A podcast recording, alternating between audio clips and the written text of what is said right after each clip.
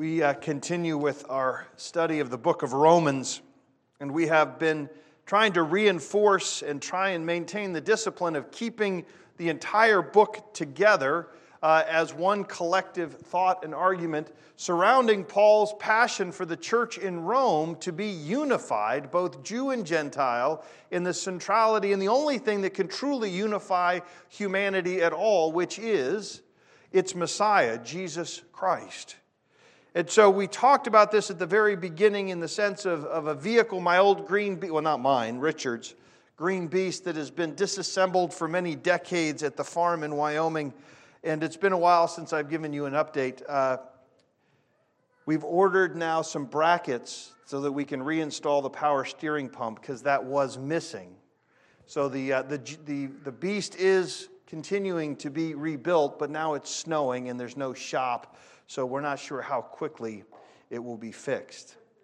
But as that progress is slow, uh, so is reconstructing this idea that instead of having disparate theologies where we sometimes add parts that aren't even there or leave parts off because they challenge our view of the way things should be, we are walking through this section of 9, 10, and 11, which sometimes people feel like is an extraneous bracket on the end or the side of Romans. That somehow Paul, because of various uh, reasons unknown to us, goes off on a three chapter excursus to talk about the final condition of his brothers and sisters in the flesh, the children of Israel and so we are trying to reinforce the idea that actually, in the midst of what Paul has said in chapter 1, what he said in chapter 3 and 4, what he said about Abraham, and what he said in chapter 8 about the nature of our salvation and the work of God in the midst of that through Christ, that far from being a different excursus, it really strikes at the heart of our understanding of what it means to be believers and what it means to engage with God on the basis of Christ as the only means by which we have relationship and peace with God. And so, bear with me as we read this morning, chapter 9, verses 30 through 10, verses thir- uh, through um, verse 13 with this idea, with this truth holding together that what we have here is an integral part that flows directly from what we learned in chapters 7 and 8 of Romans. Hear now God's word. What shall we say then? That the Gentiles who did not pursue righteousness have attained it. That is a righteousness that is by faith. But that Israel, who pursued a law that led to righteousness did not succeed in reaching that law. Why? Because they did not pursue it by faith, but as if it were based on works. They have stumbled over the stumbling stone, as it is written Behold, I am laying in Zion a stone of stumbling and a rock of offense, and whoever believes in him will not be put to shame. Brothers, my heart desires and prays to God for them. For them is that they may be saved. For I bear them witness that they have a zeal for God, but not according to knowledge. For being ignorant of the righteousness of God and seeking to establish their own, they did not submit to God's righteousness. For Christ is the end of the law for righteousness to everyone who believes. For Moses writes about the righteousness that is based on the law, that a person who, because the person who does the commandments shall live by, live by them. But the righteousness based on faith says, Do not say in your heart, Who will ascend into heaven? What is to bring, that is, to bring Christ down. Or, who will descend into the abyss, that is, to bring Christ up from the dead. But what does it say? The word is near you and in your mouth and in your hearts. That is the word of faith that we proclaim. Because if you confess with your mouth that Jesus is Lord and believe in your heart that God raised him from the dead, you will be saved. For with the heart one believes and is justified, and with the mouth one confesses and is saved. For the scripture says, Everyone who believes in him will not be put to shame. For there is no distinction between Jew and Greek, for the same Lord is Lord of all, bestowing his riches on all who call on him. For everyone who calls on the name of the Lord will be saved. The grass withers and the flowers fade, but the word of our God stands forever. Please pray with me. Heavenly Father, we again ask for your Spirit. We need the presence the enlivening of our hearts, the opening of our eyes and our ears to hear the good news and to be able to respond. And we ask, Lord, that again you would refresh your people through the preaching of your word. And also, Lord, that you would protect the preaching of your word, and that anything that is said that is not true or useful for the building up of your people would be quickly forgotten. Amen. So, Throughout Paul's writing, we have talked more than once about how he continues to pull in all of Scripture. All of Scripture, we know, is God breathed and useful for instruction. And we know that all of the Old Testament points to Jesus because the story in Luke tells us that on the road, uh, that the disciples, confused as they walked along with Jesus, had Jesus tell them from the law and the prophets all the way through how everything pointed to Jesus. And a minute in a moment like this, I want us to remember that God has always been doing the same things. We haven't always noticed that, but what is true of a covenantly faithful God is that he continues to be faithful to that covenant even if we sometimes get lost in the middle of it. So just as an illustration, what do Tamar, Rahab, Ruth, and Naaman the Syrian all have in common? They're all their ancestors of, well, not Naaman, of Jesus. Yeah, that's true. We, but they're also not Israelites. All of them were saved by faith. Just like Abraham's initial salvation was one of faith in God before the covenant was completely laid out for him, in the same way, Tamar is declared righteous because of her faith in the God of her father in law Judah. Rahab is saved from destruction because of her faith and knowledge in the true God and saved from the d- disaster that is Jericho. Ruth makes some amazing statements of faith in that marvelous book, and she is saved by her faith in God. And Naaman, the Syrian, just to throw one guy in there, has leprosy. He comes to a saving knowledge of who the true God is through God's healing of him. And his confession is one of faith because there's nothing that he could do to earn it. We have in Scripture this spiral effect where certain themes and realities keep getting circled back to. And God does build on that, and He does bring added richness and newness each retelling of the story. And so, what we have here in Romans 9, 10, and 11 is really a retelling of the story of Ruth and, Re- and Rahab, a retelling of story of how Gentiles are brought in and actually how God's people are faithful because in the midst of the story of Ruth, and the midst of the story of Rahab, is the challenge of God's people to believe in faith on his salvation. Joshua has to lead God's people around the city of Jericho without swords, but with just trumpets in faith that God would win the victory for them. And there were those who didn't believe. And in the same way, the story of Ruth tells us that there was a kinsman redeemer who did not have faith in God that he would be secure in taking on Ruth and all of the potential complications of bringing a Moabite woman into your household. And he says, Look, if I'm going to lose my name, somebody else should take it. And Boaz, understanding the nature of covenant faithfulness, is willing to give up his name that Ruth and Naomi would be restored.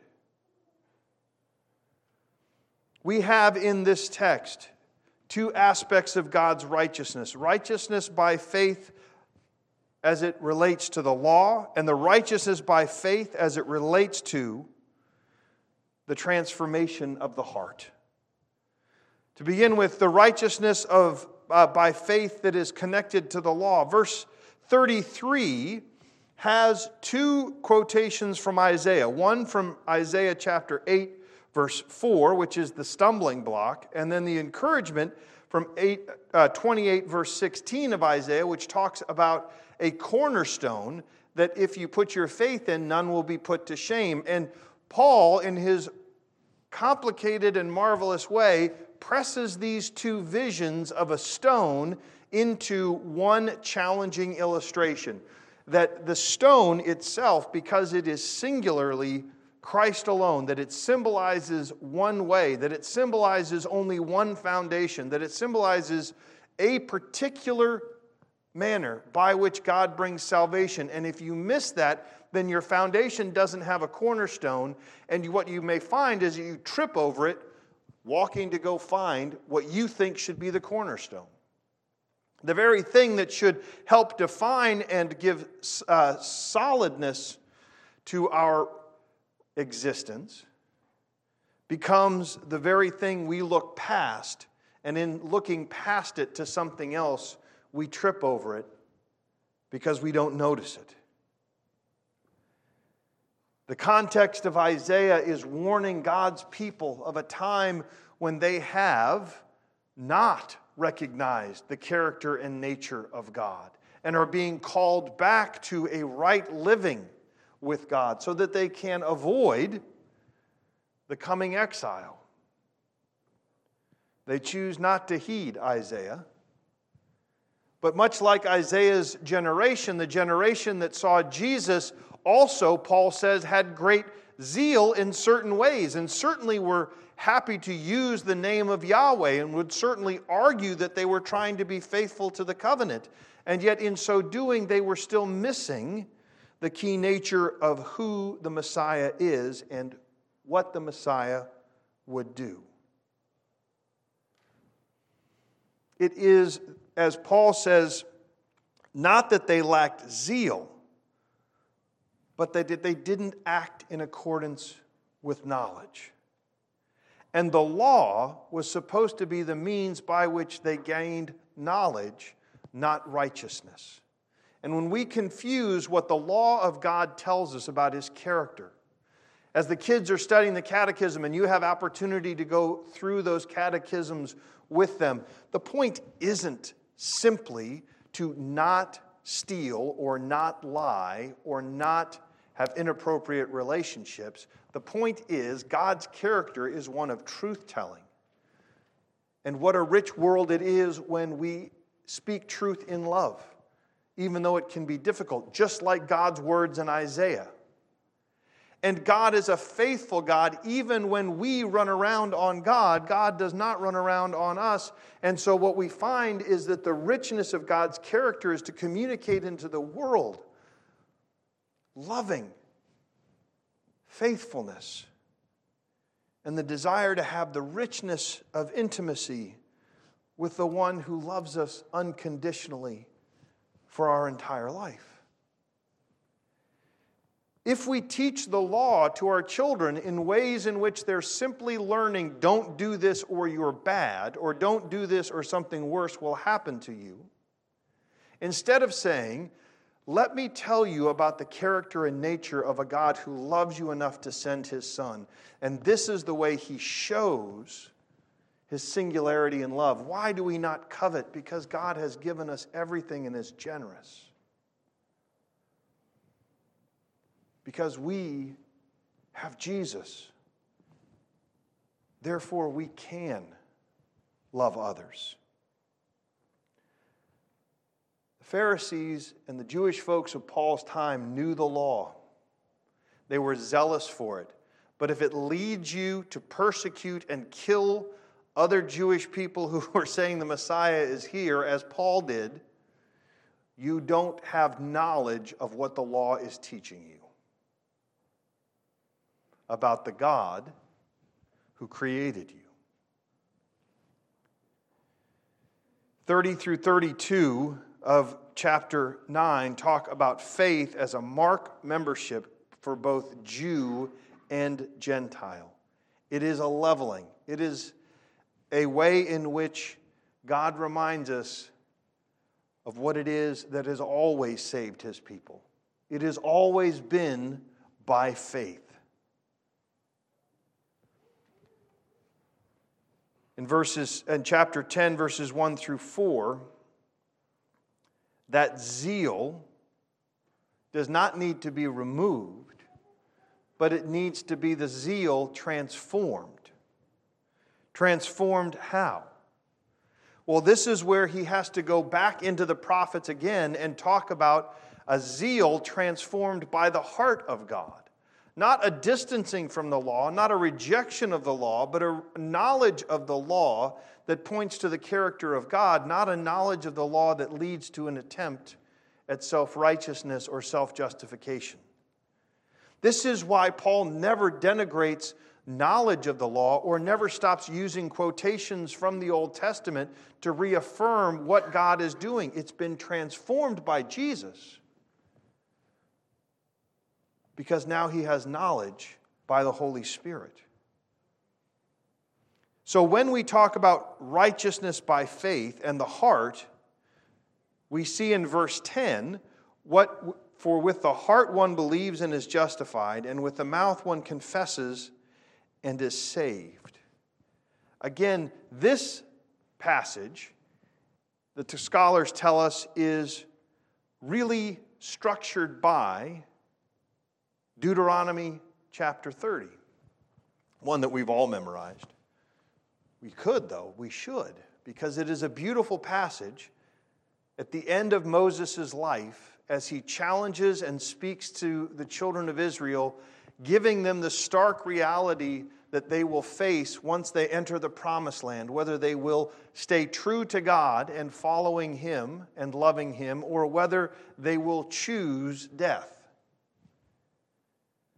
And we have again in this spiral formation of how God's narrative and human tendencies wrap back around and God reveals himself again and again and again to his people, we see that there are four components. There is failure.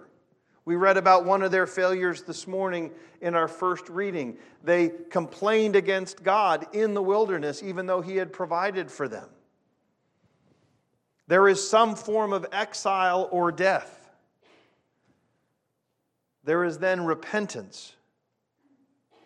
And then there is assurance. That's in these very texts.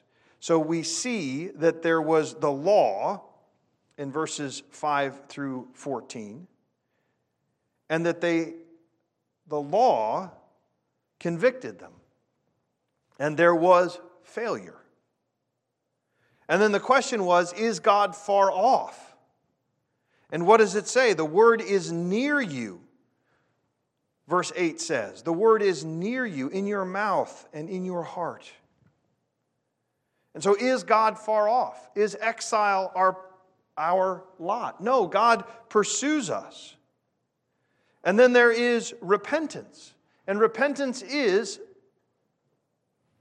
declaring faith in Jesus Christ by our words and by our actions and out of the abundance of the heart that the Spirit gives. And then there is the assurance that we see at the end because he again quotes from both Isaiah uh, 28, but then also Joel 2 32 when he says in verse 11, Everyone who believes in him will not be put to shame. That's Isaiah. For there is no distinction between Jew and Greek. The assurance is no longer who your daddy was, but who your heavenly father is. That's always been true. That's what Tamar and Rahab and Ruth and Naaman reminded us. There was a particularity for the Jewish people to be the means by which the Messiah came. It was a heavy burden, but there was always the truth. And now it is even more evident in the pouring out of the Holy Spirit and the work of Paul as a missionary that there is no distinction between Jew and Gentile. And then the Joel passage for everyone who calls on the name of the Lord will be saved.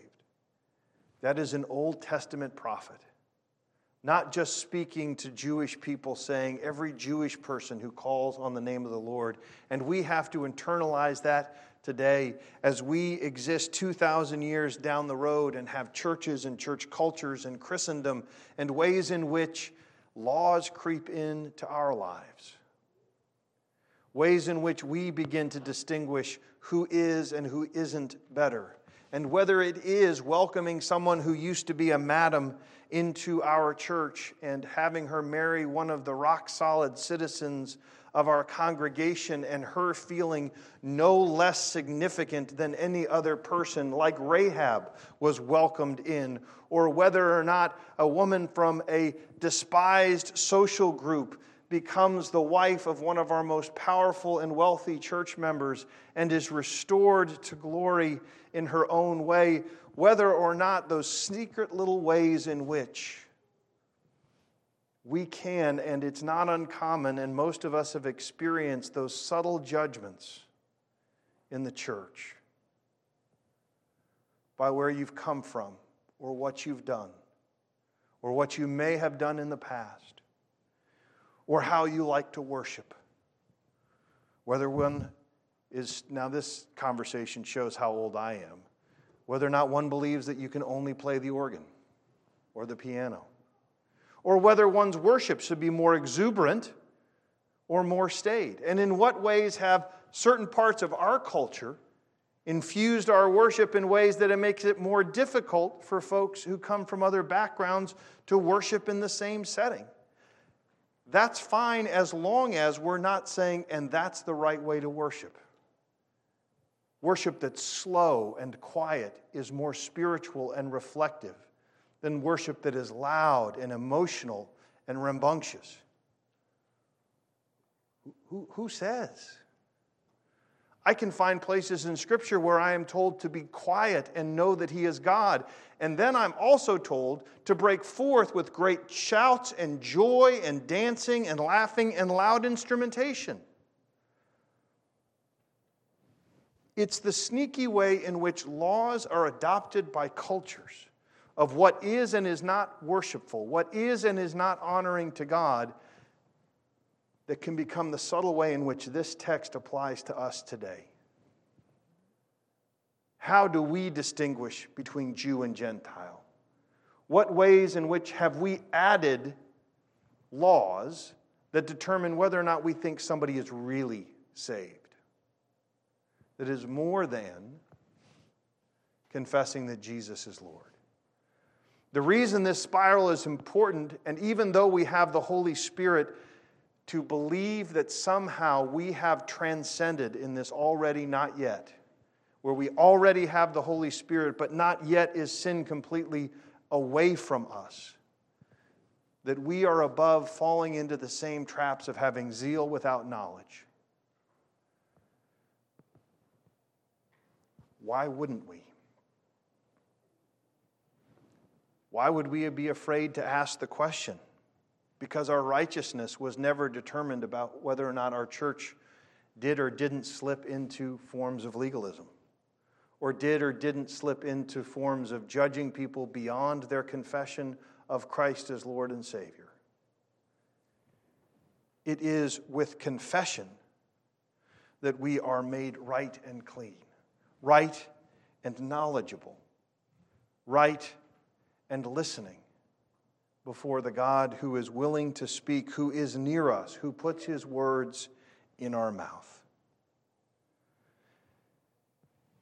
The good news of the gospel is that God continues to bring in Tamars and Rahabs and Ruths and Naamans.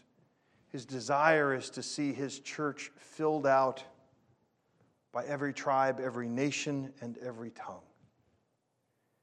And that it is our great calling to be those who live out of the great truth that is not a theological abstraction, that all are justified by Christ through faith alone.